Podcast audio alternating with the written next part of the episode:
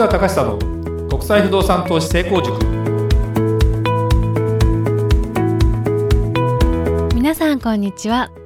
市川隆久の国際不動産投資成功塾ナビゲーターの吉川良子です。この番組は株式会社国際不動産エージェントがお届けしております。市川さんこんにちは。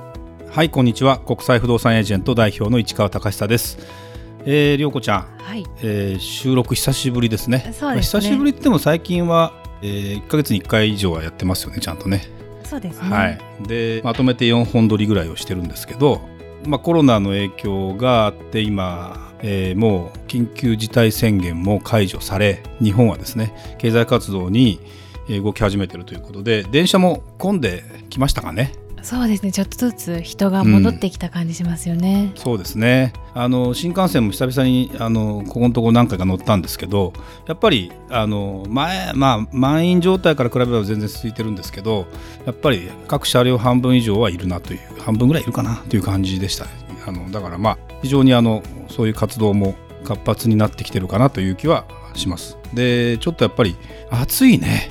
暑いですうん。ねジメジメしてますよね。そうですね。やっぱりねこれは アジアの特性というかですね。あのアメリカとかに行くと、まあ、場所にもよりますけどこの蒸し暑さっていうことで言うとあんまりないよね。っていうことを考えるとまあ僕らはやっぱアジア人ってこともあってそれなりに汗をこうなんていうのかなかくというかこういう暑暑さがあって初めて成り立つかなっていう気がしますけどね、まあ、早速ですね、はい。今回のちょっとテーマを何週間にわたってやると思いますけど、はい。ちょっとそれ発表してもらっていいですか？はい、えー本日は海外不動産のエリア別による各国比較、えーその国によって何が異なるか海外不動産投資での要注意ポイントというテーマで、えー今回はアジアについてお話をしていただきたいと思います。はい、ここのところこのポッドキャストで前回までヨーロッパをですね、えーお話しさせていただきましたでその前はアメリカということでまあ1回で終わらずに各4回ずつですね行ってきて今回からまあアジアということで、まあ、アジアと一括りで言ってもというような話からちょっと始めさせていただこうかなというふうに思っておりますと。はい、まあ、世界地図を見るとアジアってどこなんですかっていう話になると、まあ、日本は東アジアですね西の方はどこまで行くかというと一応ですね、まあ、国連によるアジアの地域ということでいうと、まあ、ロシアの、えーモスクワとかは違うんですけど東半分以上はですねやっぱりアジアエリアになる。でえー中央アジア系があって、えー中東と呼ばれるあたりも、うん国連のくくりでいけばアジアということになりますと。いうことになるとねもうユーラシア大陸の、まあ、結構なそうね4分の3ぐらいかなの面積を占めてるぐらいがアジアということになるので、えーまあ、面積もさることながら何がやっぱり特徴的かというとですね人口ですね。今世界の人口ってどのくらいだっけかな？78億ぐらいまでいったかな？結構一気にあれ100億までは一気にいくらしいですね。なんだろうな10億人を超えるまで結構な年数かかってたのが一気にですね30億なり50億なり70億なりっていうのはここ200年ぐらいの話。でこれが100億ぐらいまでですねあの膨張していくんですよ。ただそこからはまあアフリカとかがあの一気に、えー急成長というかするということも前提に考えていくと人口っていうのはそんなに増えなくなるというような予測がされてる中でいうと78億人ぐらいいるんですけどここでいうその国連でいうアジアのくくりの中でアジアの人口ってどのくらいいるかっていうと44億人、まあ、半分以上いる、まあ、面積半分もないんですよね。もちろんあのアメリカ南北大陸とかも入ってないしアフリカも入ってないしヨーロッパも入ってないしということであとオーストラリアもあの入ってないです。あのワールドカップとかだとアジアエリアになるかもしれない。オセアニアというエリアになるので入ってないということになりますね。なので、まあ、特徴的なのはですね人口が多いと人口密度が多い。割と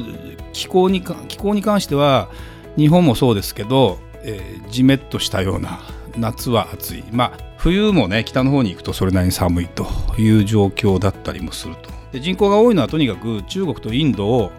合わせるとま30億人弱だよ。44億人のうちの30億人ぐらいがこの2つの国ってすごいねこれね。いいですね。すごい。やっぱりね人口が多くてで違う力経済の力をつけると国の力は侮れない。今ね昨今、まあ、米中戦争というか米米中経済摩擦ということでいろいろやってますけどまあ昔か昔を思えばアメリカからすれば中国なんて敵ではなかったわけですよ。だけど今はあの何と言っても人口が多いこともあって経済成長を成し遂げてきてるということでいうと国の全体の GDP で考えると世界第2位なわけですね。日本はもうあっさり抜かれましたと。いうことで考えた時にやっぱり中国がですねそれなりの覇権をまあ、大昔は中華思想っていうねもう世界の中心は中国だという中国の人は、まあ、今でも思ってると思うけどまあ、そんなこともあってそういうぶつかりもあるということでいうと、まあ、あの地政学的なポジショニングから言ってもですね極めて重要な位置に占めてる。でアメリカからも非常に遠いんだよね。言ってみれば時差があのニューヨークとかから考えると大体真裏ぐらいまで行きますからそれを思うと距離的には非常にアジアってアメリカから見れば遠いところにあるというような状況の中で、まあ、別に二国間で戦争し戦争というか対立してるわけでは全然ないんだけどもまあそういう意味では世界の中でいろんな意味で影響を及ぼすアジアということになってると思います。今回は全体概要の今日はね話をさせていただこうかなというふうに思います。でその中でもアジアっていうのはどういうふうに分類されるかというと、まあ、ちょっとロシアが北アジアという形になって、えー、あとですね日本中国韓国あたりですね、まあ、北朝鮮も含めて考えたところは東アジア。で、えー、皆さんがよく知ってるタイとかフィリピンとかインドネシアとかがあるのが東南アジア。で、えー、インドはどこに入るかというとインドパキスタンとかっていうのは何アジアと呼ばれるかというと南アジアって呼ばれるんだね、えー、あとですねカザフスタンウズベキスタンシルクロードのですね、えー、まあ言ってみればアジアとヨーロッパをつなぐところの内陸ですね。カスピ海とかに、えー、面するようなとこですね。これがですね、うん、まあ一時期ロシアのあソ連の属国だったりした時期もあるんですけどこれが中央アジアですね。で中東と呼ばれるところに関してはいわゆる国連のくくりでいうと西アジアということになるということもちろんあの宗教も一緒じゃないし人種もねそこまで入れると一緒ではないのでどうやってアジアっていうのを分けるかっていう問題になると思いますけどこれ国の数で言うとですね48あのヨーロッパってあの小さい中で50カ国近く実はあったりするのでそれを思うと国の数的にはそんなに多くはない、まあ、中国はね、えー、あれだけ来て一つの国だったりもするので国の数ということよりもですね、まあ、人口は非常に多いよということでありますと。だから人口密度が多いということで、えー、まあ今コロナに関してのリスクっていうのは本来は人口密度多いからあるんだけど実はヨーロッパとか南米とかねやっぱり生活習慣の違いとか人種の違いとかそれこそよく分かりませんけどあのワクチン過去ね BCG のワクチンを打ってきた打ってこなかったとかって、まあ、そんないろんなあの歴史的な背景あと生活習慣の違いとかいうふうに考えるとやっぱりアジアの方があの全体的なコロナの影響っていうのは少ないね。あのちょっと、まあ、インドとかはどのような形で、えー、なされてるかわからないけど人口密度を考えれば普通密です密ですっていうね 密の場合危ないと言われてる中で言うと、えー、もっともっと出てもおかしくないんだけどそうでもないよね。でも生活習慣云々考えると確かにヨーロッパ人とか、えー、アメリカとか南米みたいな形でみんながですねあのくっつき合ったりするような環境でもないなというふうに思うのでまあそれを思うとねアジアっていうのは、えー、そういうえー、位置づけになるかなというふうに思います。で、あとね、えーと、もう一つ大事なことを言うとね、あのまあ、東南アジアと呼ばれる ASEAN と呼ばれる国で ASEAN というのが加盟している国はまあ10カ国なんですね。でその 6, 6億人人口がいるんですよ実は。まあ、インドネシアがその中で一番多くて2億5000万その次がフィリピンで1億人超えててベトナム9000万人とかですねそうやってタイあの7000万とか続いていくんですけどいわゆる経済成長率ですね GDP の伸び率まああの中国が牽引してたりインドも牽引してたりするってこともあるあるんだけど東南アジアということで言ってまあこれ平均値僕今パッと思い出せないんだけど、まあ、5%以上 6%7% あの国によって8%ぐらいっていうのがあってこれが成長してるっていうのはですね今実は世界を見渡してもこのエリアが一番なんですね。だからあの日本人からするとこれ海外不動産投資ということに関わってくるんだけどやっぱりですね経済成長給料が上がっていく物価が上がっていくだから不動産に関しても上がるまあ、あのロジカル的にいけばそういう理屈なんですね。あのまあ、日本もですね高度経済成長で給料も上がって、まあ、不動産も上がってみたいなその後デフレになって不動産の価格も下がってみたいな形ですけど、まあ、中国なんかは言ってみればまだ上がってる途中というか下がってないというような状況の中で東南アジアに関しては経済成長率が牽引して不動産価格も上がってるので皆さんですね東南アジアの不動産投資というものが活発に行われてきていました。まあ今も実はあの東南アジアをあの買いたいっていうお客さんの数は結構結構まあ日本では多いです。でこれはまあ、一番の要因っていうのはさっき、まあ、そういう経済成長率の期待もあるんですけども日本から近いあの飛行機ででも意外と僕の感覚で言うとそんな近くないなと思うんだけどタイとか6時間かかるからね。でまあフィリピンが4時間ぐらい。中国3時間ぐらいで行っちゃうからね、インドネシアやっぱ6時間7時間意外とかかるんですよね。なんだけどまあやっぱりそのぐらいと時差が言っても2時間ぐらいしかないので、えー、1時間か2時間なんですね。東南アジアに関しては。だから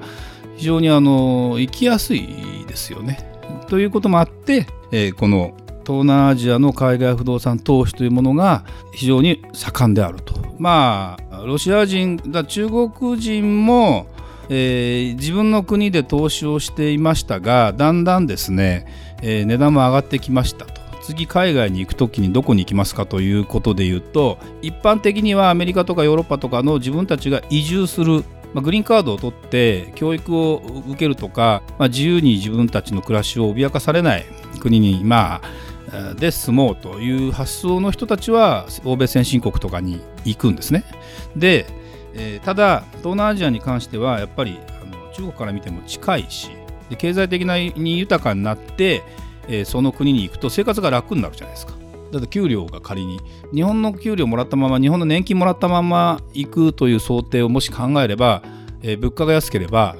全然まあ楽ですよね。そうですよね、うん、あのただここには簡単には解決しない課題があって何かというとどんな暮らしをするかによってかかるお金違う。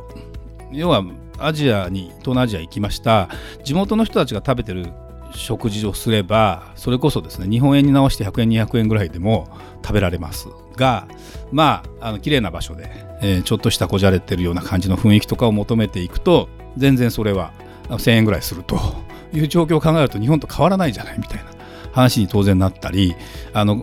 それはあのカフェを見れば分かりますね。コーヒーショップとかに入るとコーヒーは安くないもんね。だからそれはまあ贅沢品というか、まあ、まあ場所の提供というか涼し涼むというかですね。テイクアウトというよりもその中であの冷房が効いてるので非常にあの快適だと。ただあの一般的なローカルな食堂とかは冷房効いてないので、まあ、暑い中で食べると、うん、まあそれを使い分けているのか、まあ、地元の人から考えれば別に、えー、そんな贅沢はしなくてもいい人からすれば全然いいんだけどだから完全ローカルになりきれるかどうかにもよるのであの物価は5分の1に仮になりますよって言って言っても実際日本人が生活するとそこまでいかないってケースも結構あるのでまあそれはそれであの大変かなという気がしますけどね。まああの、というようなちょっと全体的な話をしました。なんで、えー、今回ですね、えー、今日ちょっと時間もなくなったので、えー、一旦これで終わりにして、えー、次回はですね東南アジアのちょっと不動産投資についてのもうちょっと国に突っ込んだ話をさせていただこうかなというふうに思います。はいありがとうございました。それではまた次回お会いしましょう。ありがとうございました。ありがとうございました